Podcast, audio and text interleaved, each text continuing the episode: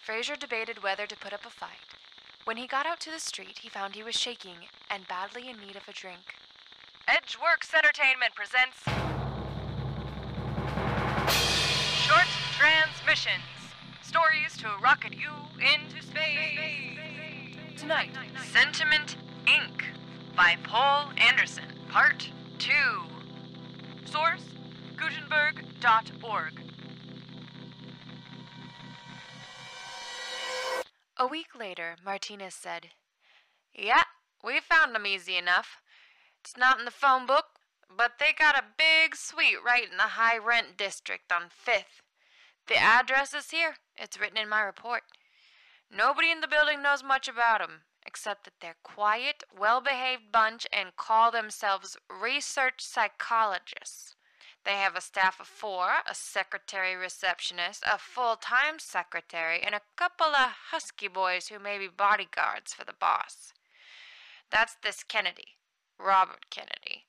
My man couldn't get into his office. The girl said he was too busy and never saw anybody except some regular clients. Nor could he date either of the girls, but he did investigate them. Uh-huh. The receptionist is just a working girl for a routine stuff. Married, hardly knows or cares what's going on. The steno is unmarried, has a degree in psych and lives alone, and seems to have no friends except her boss, who's not her lover, by the way. Well, uh, how about Kennedy himself?" asked Fraser. "I've found out a good bit, but it's all legitimate," said Martinez. "He's about fifty years old, a widower, very steady private life. He's a licensed psychiatrist who's used to practice in Chicago, where he also did research in collaboration with a physicist named Gavotti, who's since died, shortly after that happened.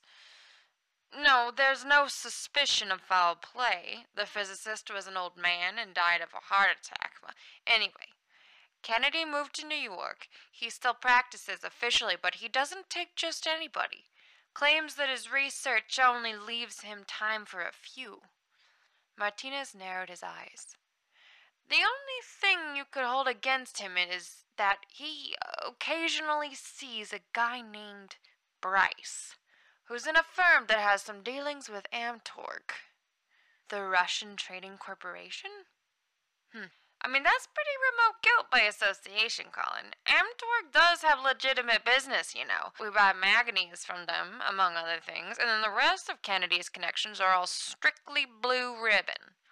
Creme de la creme business, finance, politics, and one big union leader who's known to be a conservative. In fact, Kennedy's friends are so powerful, you'd have real trouble doing anything against them." Fraser slumped in his chair. "I suppose my notion was pretty wild," he admitted. "Well, there's one weird angle. You know these rich guys who suddenly made out with such high desirable dames? As far as I could find out, every one of them is a client of Kennedy's." "Huh?" Fraser sat upright. "It's a fact. Also, my man showed the building staff, I mean, elevator pilots and so on, pictures of these women, and a couple of them remember as having come to see Kennedy."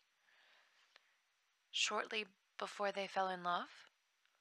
"Well, that I can't be sure of. You, you know how people are about remembering dates, but it's possible." Fraser shook his dark head.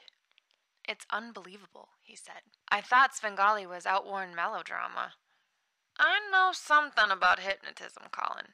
It won't do anything like what you think happened to those girls." Fraser got out his pipe and fumbled tobacco into it. "I think," he said, "I'm going to call on Doctor Robert Kennedy myself." Ah, uh, "Take it easy, boy," said Martinez. "You've been reading too many weird stories. You'll just get tossed out on your can." Fraser tried to smile. It was hard. Judy wouldn't answer his calls and letters anymore. "Well," he said, "it'll be in a worthy cause."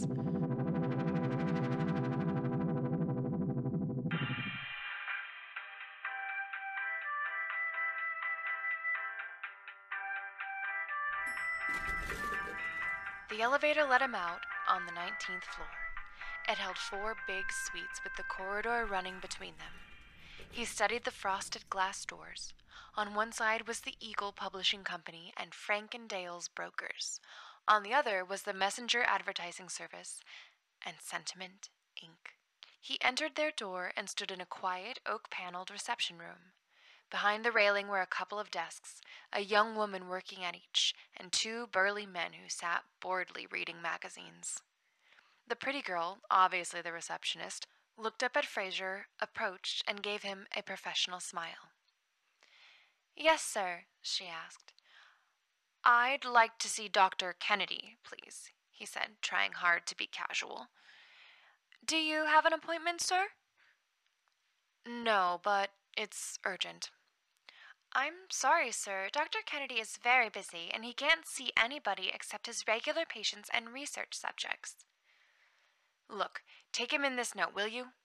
Thanks." Fraser sat uneasily for some minutes, wondering if he'd worded the note correctly. "I must see you about Miss Judy Harkness. Important. Well, what the devil else could you say?" The receptionist came out again. "Doctor Kennedy can spare a few minutes, sir," she said.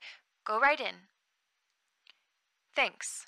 Fraser slouched toward the inner door. The two men lowered their magazines to follow him with watchful eyes.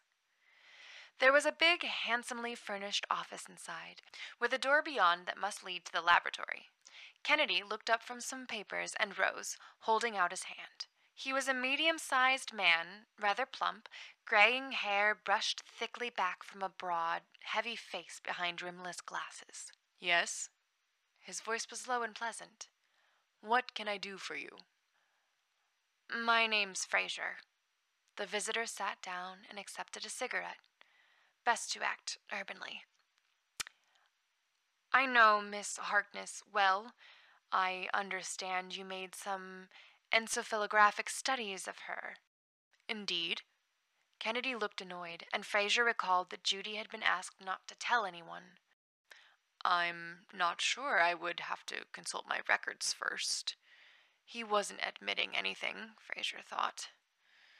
"Look," said the engineer, "there's been a marked change in Miss Harkness recently. I know enough psychology to be certain that such changes don't happen overnight with cause. I wanted to consult you." "I'm not her psychiatrist," said Kennedy coldly. "Now if you'll excuse me, I really do have a lot to—" "All right," said Fraser. There was no menace in his tone, only weariness. "If you insist, I'll play it dirty. Such abrupt changes indicate mental instability, and but I, I know she was perfectly sane before. It begins to look as if your experiments may have injured her mind. If so, I should have to report you for malpractice." Kennedy flushed. "I am a licensed psychiatrist," he said, "and any other doctor will confirm that Miss Harkness is still in mental health. If you tried to get an investigation started, you would only be wasting your own time and that of the authorities. She herself will testify that no harm was done to her, no compulsion applied, and that you are an infernal busybody with some delusions of your own. Good afternoon." "Ah," said Fraser. "So she was here." Kennedy pushed a button. His men entered. "Show this gentleman the way out, please," he said. Fraser debated whether to put up a fight, decided it was futile, and went out between the two others. When he got out to the street, he found he was shaking and badly in need of a drink. Fraser asked, "Jim, did you ever read Trilby?" Sworski's round, freckled face lifted to regard him. "Years ago," he answered. "What of it?" "Tell me something. Is it possible, even theoretically possible, to do what Svengali did? Change emotional attitudes, just like that." Fraser snapped his fingers. "I don't know," said Sworski. "Nuclear cross-sections are more in my line, but offhand, I should imagine it might be done, sometime in the far future. Thought habits, associational patterns, the labeling of things as this is good, that is bad, it seemed to be matters of established neural paths. If you could selectively alter the polarization of individual neurons, but mm, it's a pretty remote prospect. We hardly know a thing about the brain today." He studied his friend sympathetically. I know it's tough to get jilted, he said, but don't don't go off your trolley about it. Uh, I could stand it if someone else had gotten her in the usual kind of way, said Fraser thinly. But this... Look, let me tell you all I found out. Sworski shook his head at the end of the story. That's some mighty wild speculation, he murmured. I'd forget it if I were you. Did you know Kennedy's old partner, Gavotti, at Chicago? Sure. I met him a few times, nice old guy, very unworldly, completely wrapped up in his work. He got interested in neurology from the physics and angle toward the end of his life, and contributed a lot to cybernetics. What of it?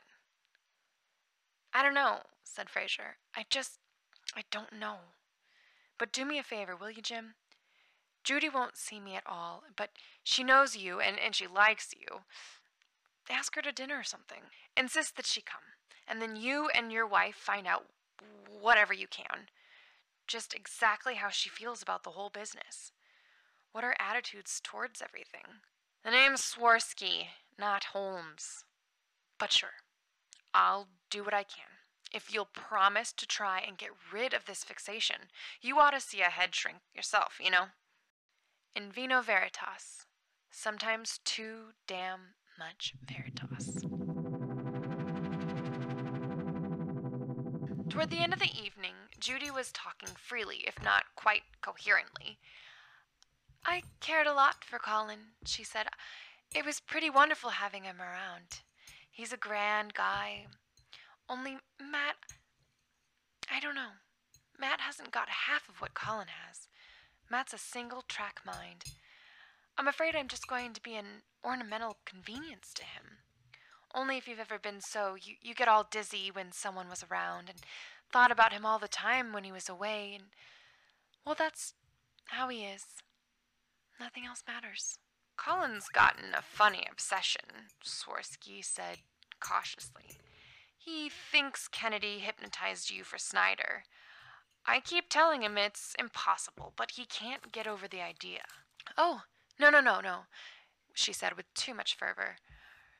It's nothing like that. I'll tell you just what happened. We had those two measuring sessions, and it was kind of dull, but nothing else. And then the third time, Kennedy did put me under hypnosis. He he called it that, at least. I went to sleep and woke up about an hour later, and he sent me home. I felt all good inside and happy, and slowly I began to see what Matt meant to me. I called him up that evening. He said Kennedy's machine did speed up people's minds for a short while, sometimes, so they decided quick-like what they would have worked out anyway. Kennedy is, I don't know, it's funny how ordinary he seemed at first, but when you get to know him, he's like God, almost. He's strong and wise and good, and he... Her voice trailed off, and she sat looking foolishly at her glass. You know, said Sworski. Perhaps Colin is right after all. Don't say that. She jumped up and slapped his face. Kennedy's good, I tell you. All you little lice sitting here making sly remarks behind my back, and he's so... he's much bigger than all of you, and... She broke into tears and stormed out of the apartment. Sworski reported the affair to Fraser. I wonder, he said. It doesn't seem natural, I'll agree. But what can anybody do? The police? Ugh, I've tried, said Fraser. They laughed. When I insisted, I, I damn near got myself jugged.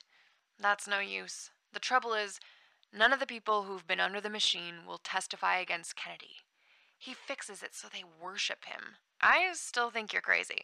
There must be a simpler hypothesis. I refuse to believe your screwy notions without some real evidence. But what are you going to do now? Well... said Fraser with a tautness in his voice. I've got several thousand dollars saved up, and Juan Martinez will help. Ever hear of the fable about the lion? He licked hell out of the bear and the tiger and the rhinoceros, but a little gnat drove him nuts. Maybe I can be the gnat. He shook his head. But I'll have to hurry. The wedding's only six weeks off.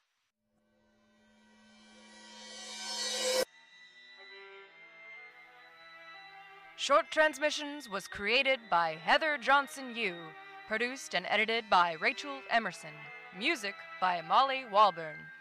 Brought to you by Edgeworks Nebula. Tune in next week for the next episode of Short, Short, Short Transmissions.